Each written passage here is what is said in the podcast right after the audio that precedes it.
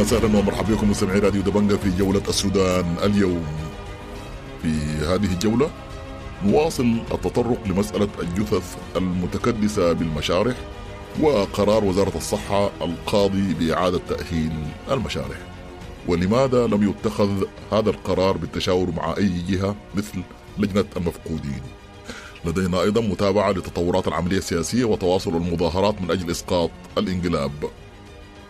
وإضراب المعلمين بولاية نهر النيل.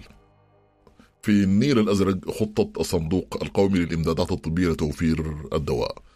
فأهلا ومرحبا بكم في هذه الجولة.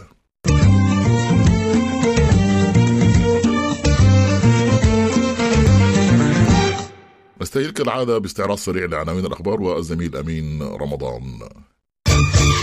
العثور على جثمان الطفل صابر 14 سنة أحد مفقودي الهجوم على بليل ومحامون يروون تفاصيل صادمة ويتهمون الحكومة بمساعدة المجرمين للإفلات من العقاب. إصابة ثلاثة نازحين يوم الخميس في إطلاق نار من بينهم إصابة خطيرة في محلية ميرشينغ بولاية جنوب دارفور ومطالبات بالحماية الدولية. المحامي والناشط في مجال حقوق الإنسان محمد سالم يطالب بعدم الاكتفاء بعقد مؤتمر العدالة في الخرطوم ويؤكد ضرورة عقد جلسات حوار في مناطق النزاع. محامون وخبراء وقانونيون يؤكدون على الإصلاح القانوني والمؤسسي وإعادة صياغة المؤسسات العدلية والنظامية كمدخل للعدالة الانتقالية. المحامي نصر الدين يوسف عضو لجنة المفقودين يؤكد رفضهم الإجراءات التي اتخذتها هيئة الطب العدلي في ثلاثة مشارع بدون إشراك ذوي المفقودين ويشكك في الأهداف والدوافع. وزارة الصحة الاتحادية تعلن الشروع في إعادة تأهيل وصيانة مشارح الخرطوم الثلاثة أم بدة ووشائر وأم ووضع الجسامين المكدسة في أكياس. تجمع الأجسام المطلبية ينظم ملتقى تفاكري لمناقشة العدالة والعدالة الانتقالية لتحقيق مطالب الضحايا والمتأثرين. اعتقال عدد 30 متظاهرا في مواكب 5 يناير ورفض تصديق الضمانة لأحد المتظاهرين بحراسة القسم الشمالي بالخرطوم رابطة الأطباء الاشتراكيين تقول 111 إصابة في موكب 5 يناير من بينهم 39 نقلت إلى المستشفيات جراء الإصابات بعبوات الغاز المباشرة والدهس بالعربات. رابطة الأطباء الاشتراكيين يكشف عن زيادة جميع رسوم التدريب في مجلس التخصصات الطبية بنسبة تتراوح بين 500 إلى 1000 في المئة. وزير التجارة الأسبق مدن عباس يدعو للتصدي المستمر للقرارات الاقتصادية التي يتخذها الانقلابيون ويدعو لوضع الخطاب الاقتصادي في صلب الخطاب السياسي المنادي بالتحول الديمقراطي.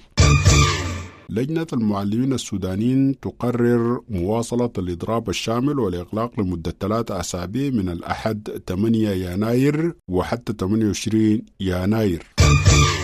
الوليد علي الناطق باسم تجمع المهنيين الحرية والتغيير تصر على التسوية كنخبة وأحاديثهم تجاوزتها لجان المقاومة والأجسام المهنية. نازحون بمراكز الإيواء في محلية بليل بولاية جنوب دارفور يشتكون من عدم وصول المساعدات الكافية.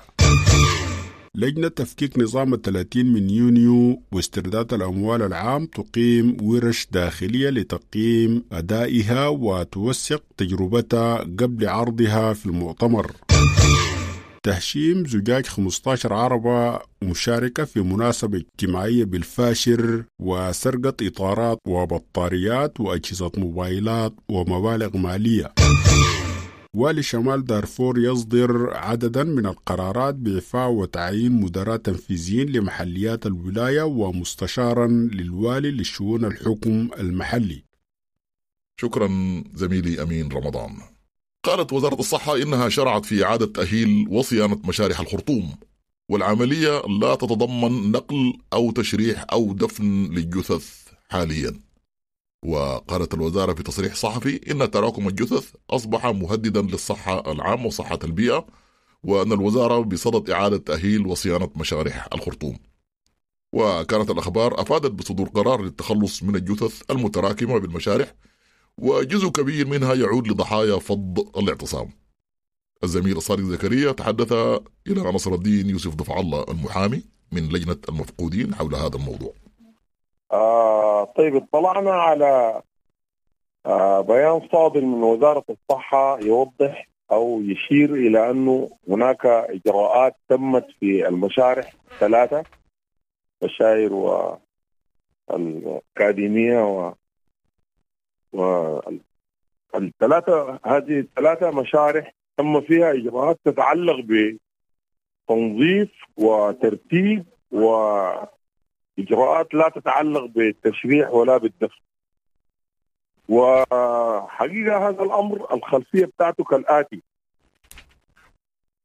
الهيئة الاستشارية للطب العدلي والطب العدلي يعلم علم اليقين أن هناك حوارات وهناك تفاهمات ولكافة الجهات ذات الصلة بدفن الجثث.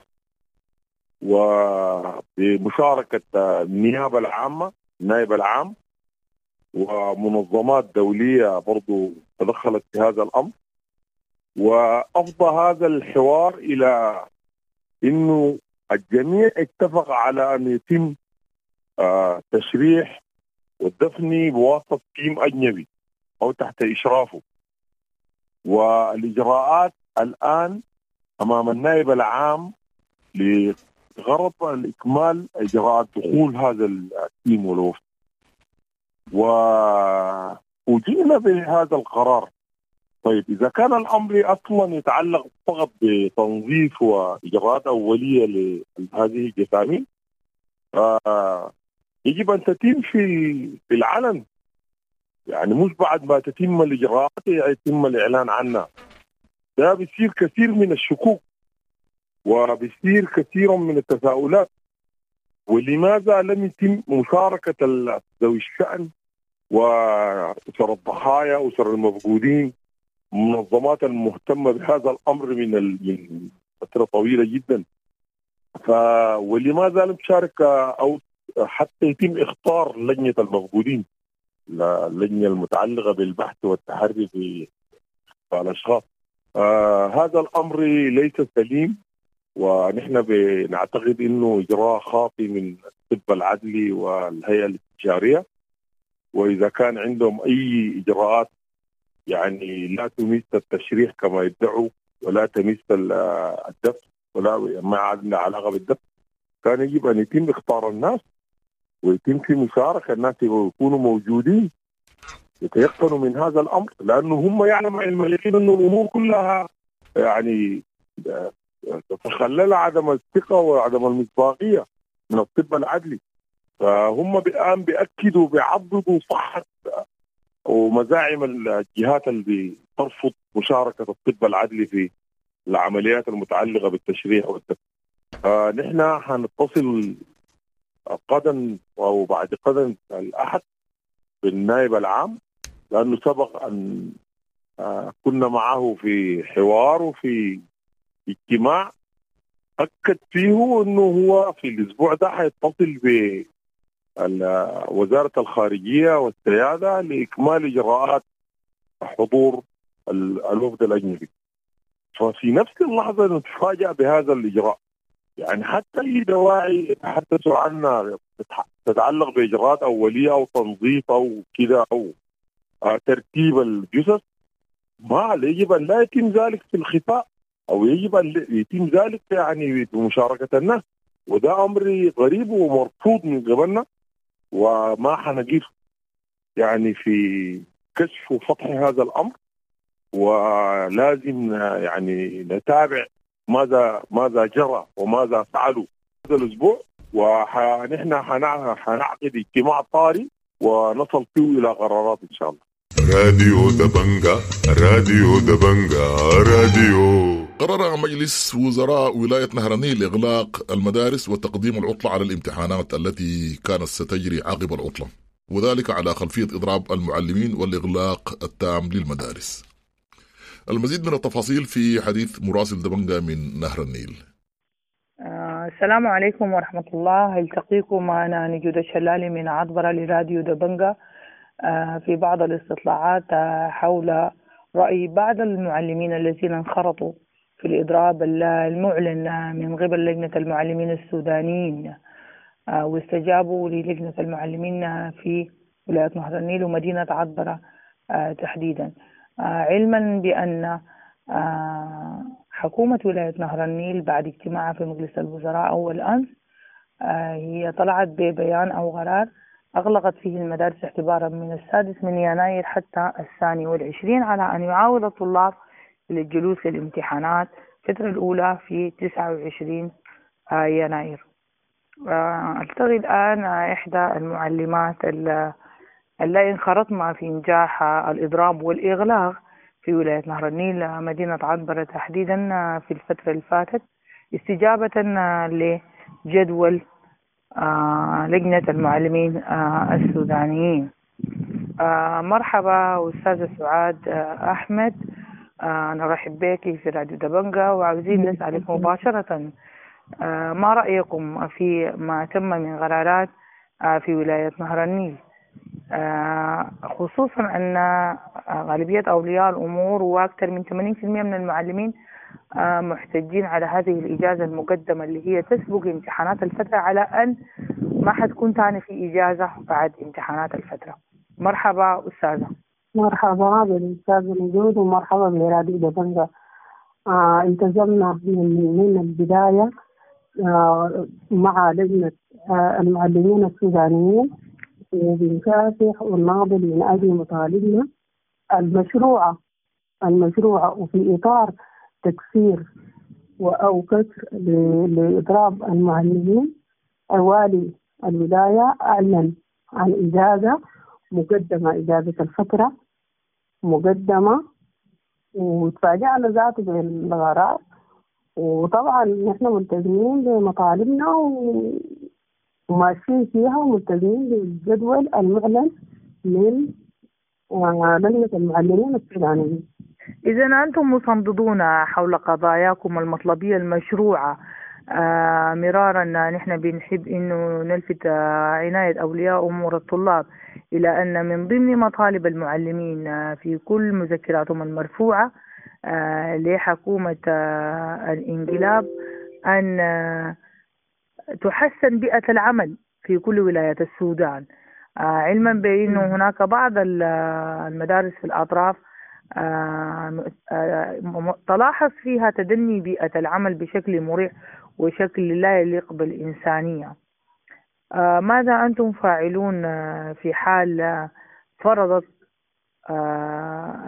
الولايات الامتحانات الموحدة في نهاية شهر يناير؟ ماذا أنتم فاعلون؟ ونحن طبعا رافضين للامتحان الموحد رافضين لطريقة الامتحان الموحد. لأنه بيحجم دور المعلم ودور الطالب بيحصل في جانب معين. نعم لأن, لأن من حق المعلم الذي درس المادة أن آه يقيم طلابه ويضع التقدير الحقيقي. فروقات فردية. هنالك فروقات فردية بين التلاميذ لا يراعى إلا المعلم نفسه. ممتاز. آه إذا في منحى آخر ما هو تقييمكم؟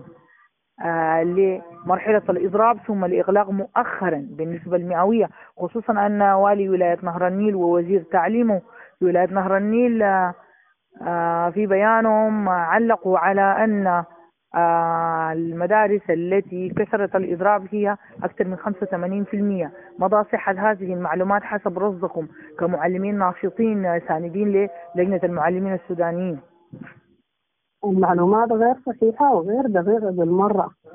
الإضراب ناجح بنسبة كبيرة جدا جدا أو أنا بقيم الإضراب بالأسلوب الأفريقي اللجنة الغيمة بها الوالي نسبة الإضراب تزيد عن عن 85% يعني الصورة مقلوبة الصورة مقلوبة الإضراب بنسبة 85% والمدارس كسرت الإضراب أو جزء حتى المدارس كثرة الإضراب بيكون فيها معلمين ملتزمين بالجدول هل في ضمن قراءاتكم أن يكون هذا العام الدراسي كله إغلاق من قبل لجنة المعلمين السودانيين من أجل المطالبة بواقع طلابي أفضل؟ المطالب مشروعة ومتمسكين بها بما إن متمسكين بمطالبنا انتفينا وتمسكنا بقرارات آه، وجدول لجنة المعلمين السودانيين تجتني بدافع لنا عن مطالبنا وبيحاول بقدر المستطاع إنه يرجع التعليم لسيرته الأولى من مجانية التعليم وديمقراطية التعليم وتحسين بيئة التعليم والمعلم آه، آه، آه، يعني يوصل المعلم مرتب مجزي يحفظ له كرامته ومكانته في المجتمع.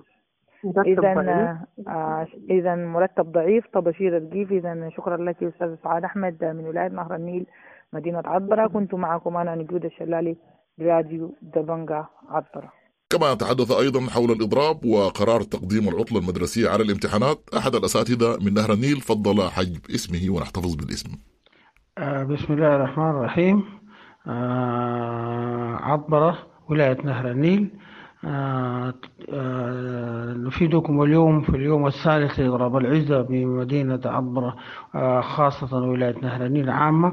بأن الإضراب كان ناجحا آه، فقد بلغت نسبة النجاح في في في عطبرة 100% وفي بقية الولاية آه، محليات الولاية. آه، آه، النسبة عالية جدا وإذا قدرنا كل الولاية يكون آه، نسبة الإضراب آه، أكثر من آه، 95% هذا وقد صدر آه، الآن اليوم آه، قرار من مجلس وزراء ولاية نهر النيل بتعديل التقويم الدراسي لتصبح ال- ال- ال- العطلة آه، في السادس من يناير هذا الجاري وتنتهي في الثاني والعشرين منه. بدون امتحانات على أن تعقد الامتحانات في التاسع والعشرين من يناير نفسه ولا توجد عطلة فتعتبر هذه العطلة آه، الم- المقدم على الامتحانات. تبدأ يوم الجمعة السادس وتنتهي في الثاني في الثاني والعشرين. هذا وقد آه، علمنا من لجنة المعلمين المركزية بالخرطوم أنه سيكون هناك اجتماع يوم الخميس الساعة العاشرة والنصف صباحا بمباني وزارة المالية مع وزير المالية. والآن ال- المعلمون في كل أنحاء السودان في عملية بتاع الترقب لما تسفر عنه هذه المفاوضات مع وزير المالية. هذا وقد توالت ال- ال- الولايات في إصدار آه، تع- تعديلات ال- ال- التقويم آه، التربوي بتقديم الإجازات آه، كولاية ولاية نهر النيل والشمالية وكسلة وهكذا. كل هذه المحاولات لمحاولة لكسر الإضراب وفشل الإضراب وعزل كل ولاية عن الأخرى حتى آه، تفشل كل محاولات آه، لجنة المعلمين في إضراب العزة لنيل المعلمين عن حقوقهم والسلام عليكم ورحمة الله وبركاته. راديو دبنجا راديو دبنجا راديو دبنجا.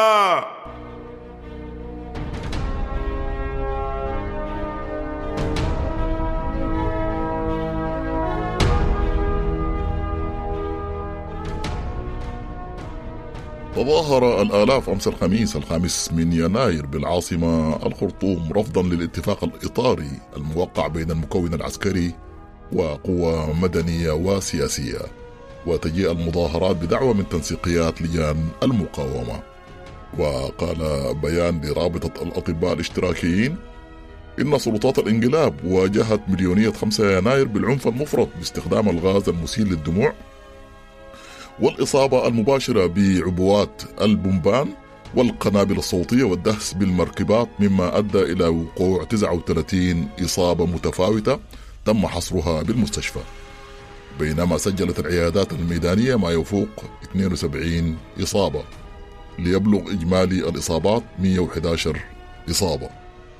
من ناحية أخرى قالت بعثة الأمم المتحدة لدعم المرحلة الانتقالية إن الآلية الثلاثية واللجنة التنسيقية المشتركة للقوى الموقعة على الاتفاق الإطاري عقدت سلسلة من الاجتماعات هذا الأسبوع.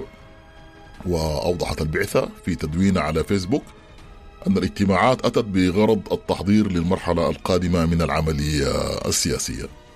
وأضافت الاتحاد الإفريقي والايجاد والأمم المتحدة مستمرون بتقديم الخبرات والدعم للمشاورات الموسعة حول خمس قضايا بداية من مؤتمر حول التفكيك. وفي الوقت الذي تستمر فيه لجان المقاومة في الحشد والتعبئة تقول قوى الحرية والتغيير المجلس المركزي إنها لا تطمع في دعم لجان المقاومة للاتفاق الإطاري لأن ذلك سيؤدي لانشقاق اللجان.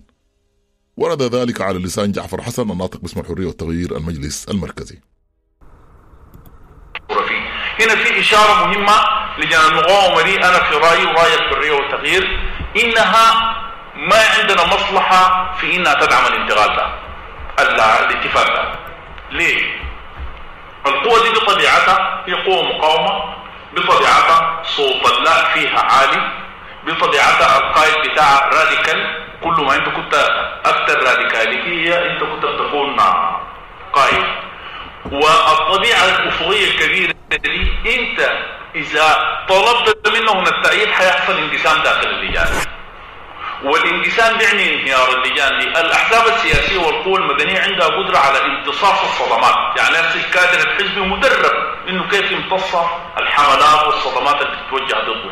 لكن كادر المقاومة ما عنده القدرة دي. فاي اعتبار اليوم حتتفرتق اللجان. نحن بنعاين بعيد. لذلك الاستراتيجي بتاعنا إذا توحدت اللجان ضد الحرية والتغيير والاتفاق أفضل من أن تنقسم جزء مع الاتفاق وجزء الاتفاق ودي مساله دي مسألة بالنسبة لنا استراتيجية وما بنهزر فيها. لأنه الانتقال ده زي ما قال دكتور النور طويل مشوار ده له 10 15 سنة.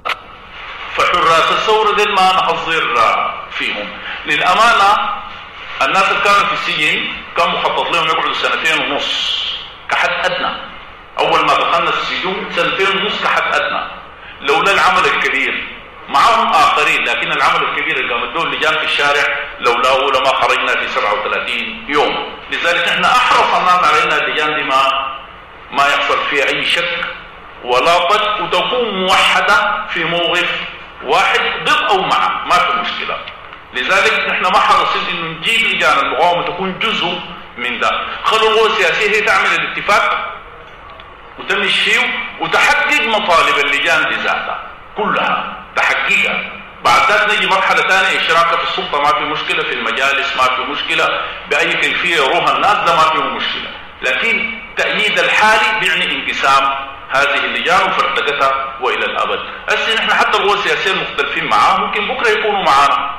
يعني وارد وارد بكرة الحزب الشيوعي يكون داخل الاتفاق ده أو حزب البحث أو نحن نطلع نخليه لكن ما وارد إن اللجان دي لو اتقسمت تتلم تاني فلذلك ده الحرص الشديد من الناس على هذه المسألة وما بنحظر فيها المسألة دي.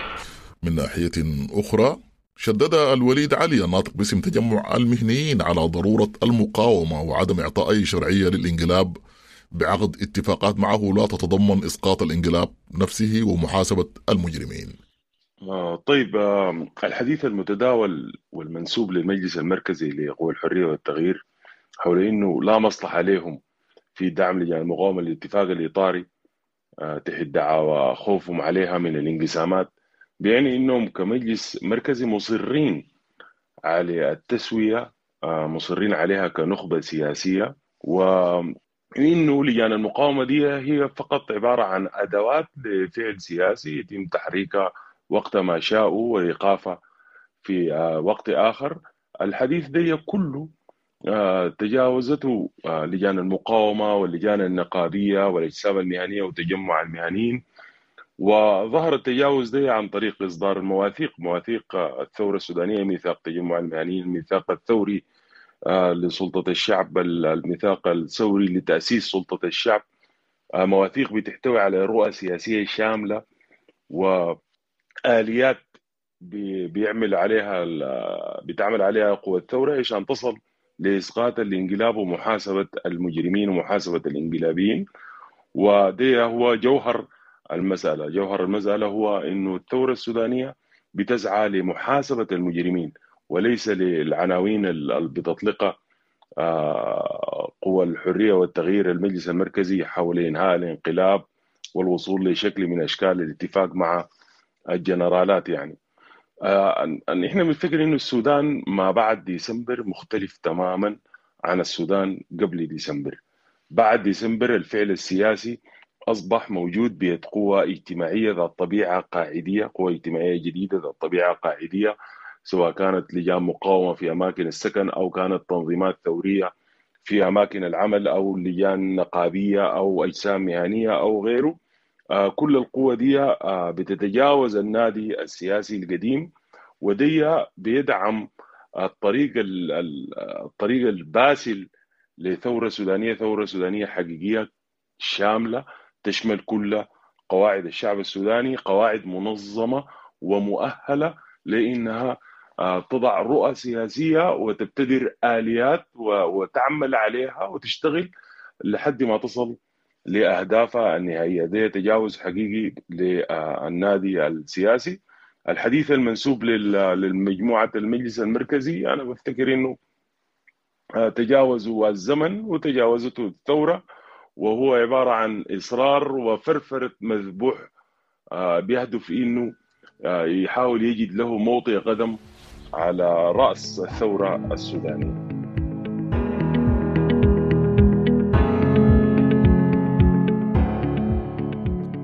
وشهد الأسبوع الماضي تحركات مصرية وصفت بالمبادرة المصرية لحل الأزمة السودانية.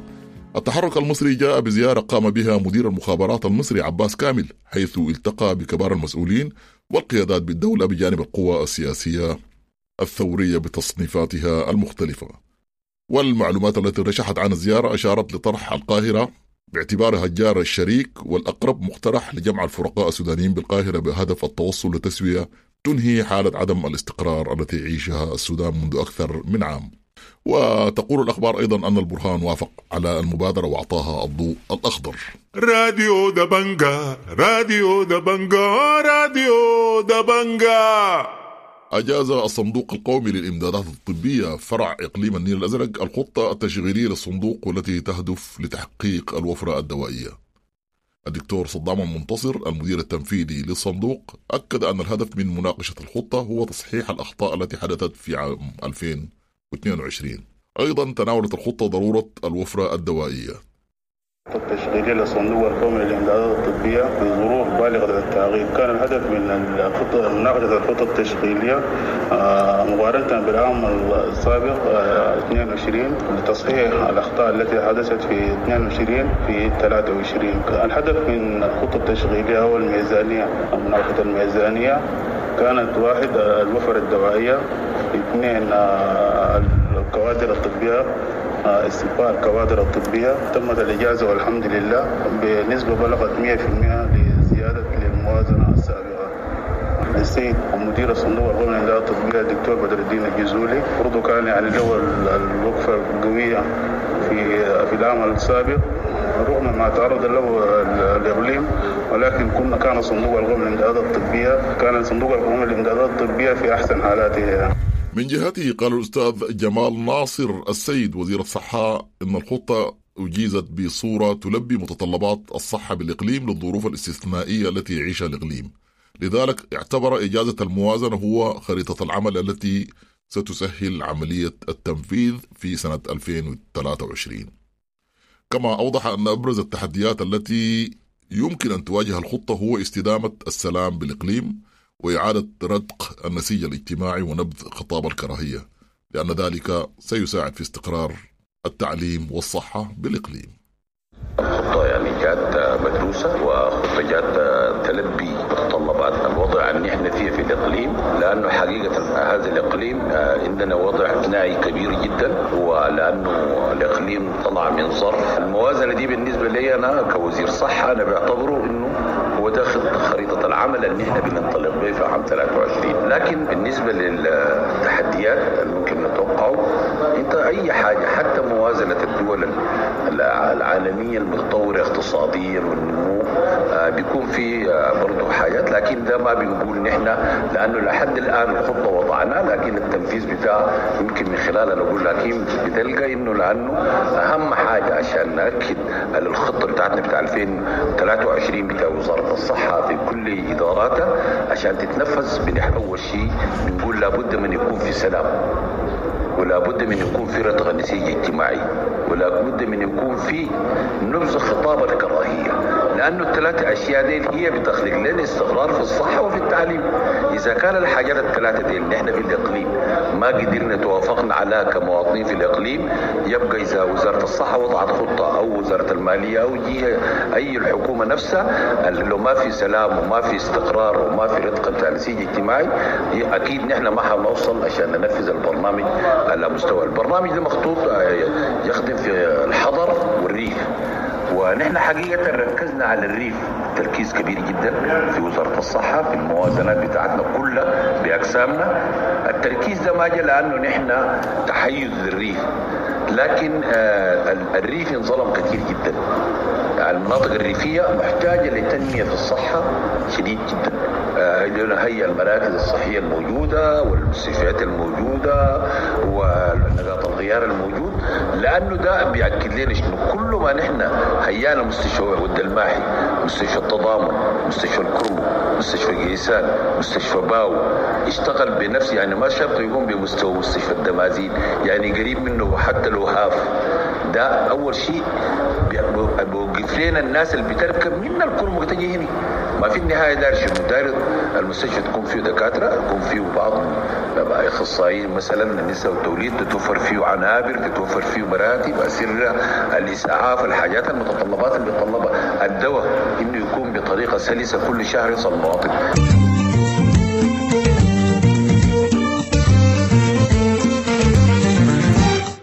بهذا نصل بكم أعزائي لختام جولة السودان اليوم. قدمناه لحضراتكم من راديو دبنجا.